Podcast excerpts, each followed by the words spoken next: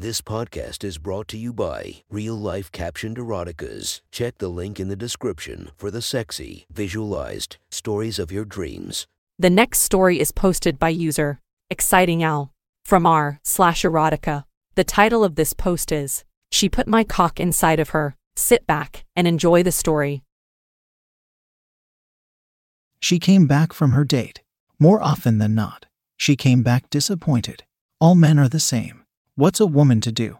Almost invariably, though, she came back drunk. There probably was a connection of some sort between her loud, obnoxious brand of drunk and most men refusing to fuck her behind a dark alley on the first date.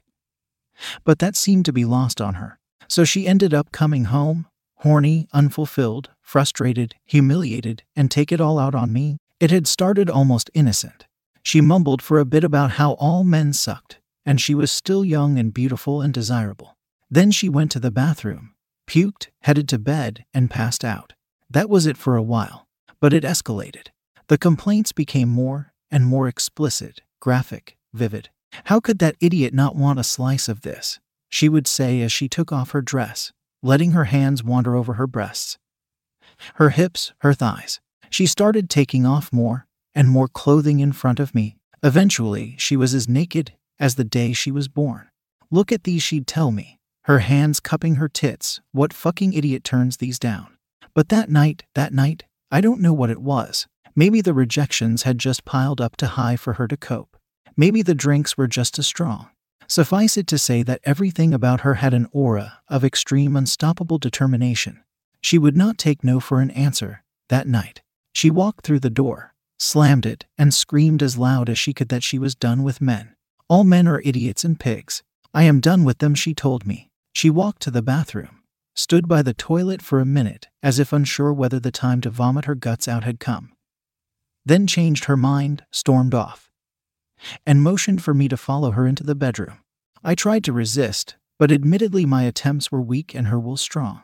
I followed her, unbuttoned my dress, she started. I obeyed. I turned around as she took it off. It's not like I hadn't seen it all already, but I guess a modicum of modesty survived in me modesty that she had long since foregone. Why are you turned away? Do I disgust you? Is that it? No, no, of course you don't, I interjected. I was far from an expert in female bodies, but I must admit, despite her terrible lifestyle, she somehow maintained what my hormones judged a decently appealing body. And I wasn't about to increase her anger and humiliation by calling her disgusting anyway. So I turned around.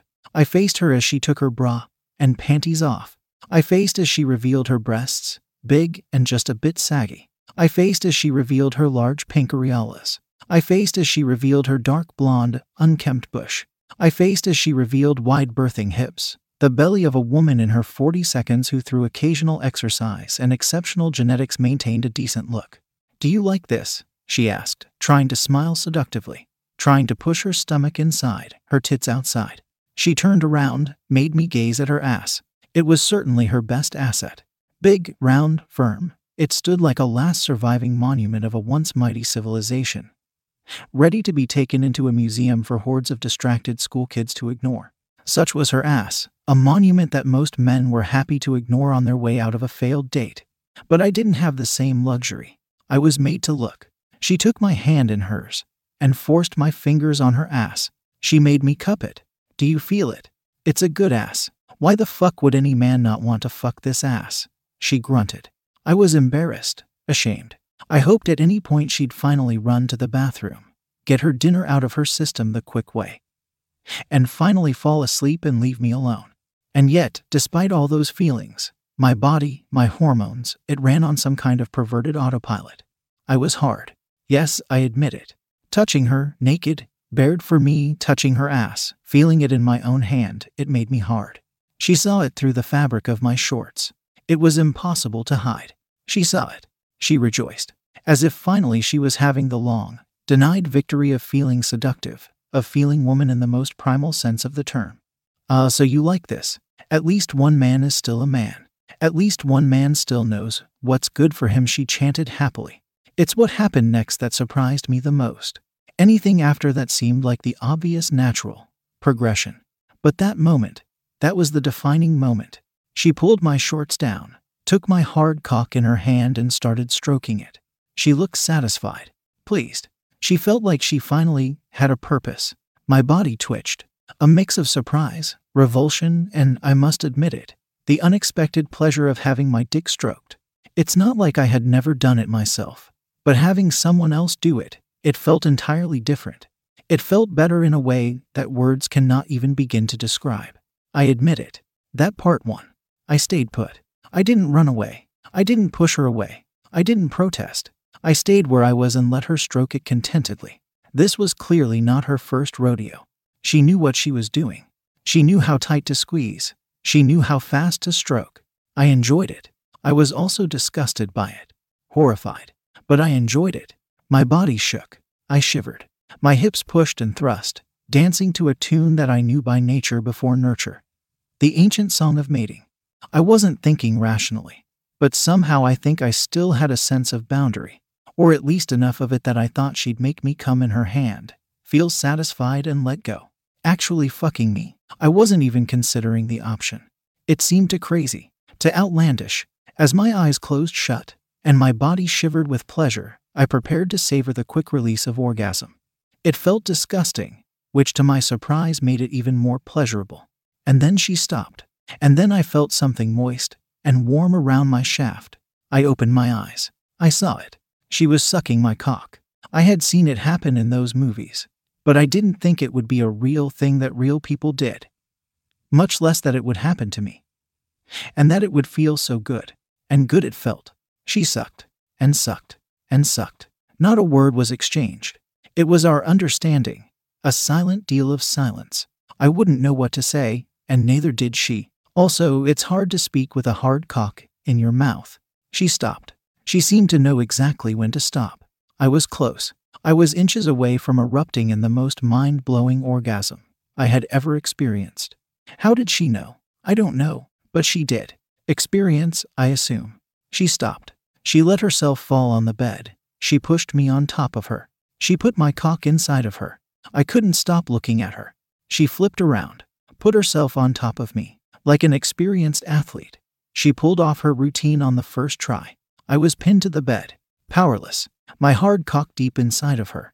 She started riding. The feeling was too strong for me to do anything. Even if I had wanted to shove her off me, to run away, I wasn't strong enough to do so. And I didn't. In that moment, the pleasure was so strong that I couldn't think straight. It just felt wonderful. I was no longer a virgin, in horrifying circumstances. But my body didn't care. All my body knew and wanted was to obey its biological imperative to fuck and to breed. Her tits bounced up and down with each thrust of her hips. Her moans were loud, intense. She looked so focused, so concentrated. Did she expect me to last forever? She couldn't have. She must have known that every thrust could be the one that pushed me over the edge. To me, it felt like forever. To her, it was probably 30 seconds. Maybe a bit more, maybe a bit less. And then, as she dug me deep in her, with one last rightly timed friction, I came. I came inside of her. Decency, modesty, morality, they had lost. Everything was sullied as thick blob, after thick blob of sperm left my loins to fill her up. She smiled. It was enough for me, had she come. Probably not. But that's not what she wanted. The carnal pleasure she could give to herself. She wanted the validation of a man wanting her enough to come for her, in her. And she had gotten it. That night, she fucked me. She took my purity. She made me come inside of her. On that note, young Mark Henderson ended his deposition in family court, where his father sought to regain full custody. After that deposition, the man's lawyer barely stood up, recited a few obvious words, and sat down. He knew he had just won the case. Surely no judge would let a teenage boy live with the mother that had fucked her own son in a drunken stupor. Jessica didn't even try a defense. She begged for the court's mercy said she'd submit to whatever therapy and rehabilitation the court saw fit. But there was no saving her case. The judge ruled in a matter of minutes. Mark would live with his father until age 18. Jessica would get supervised visitation once a month.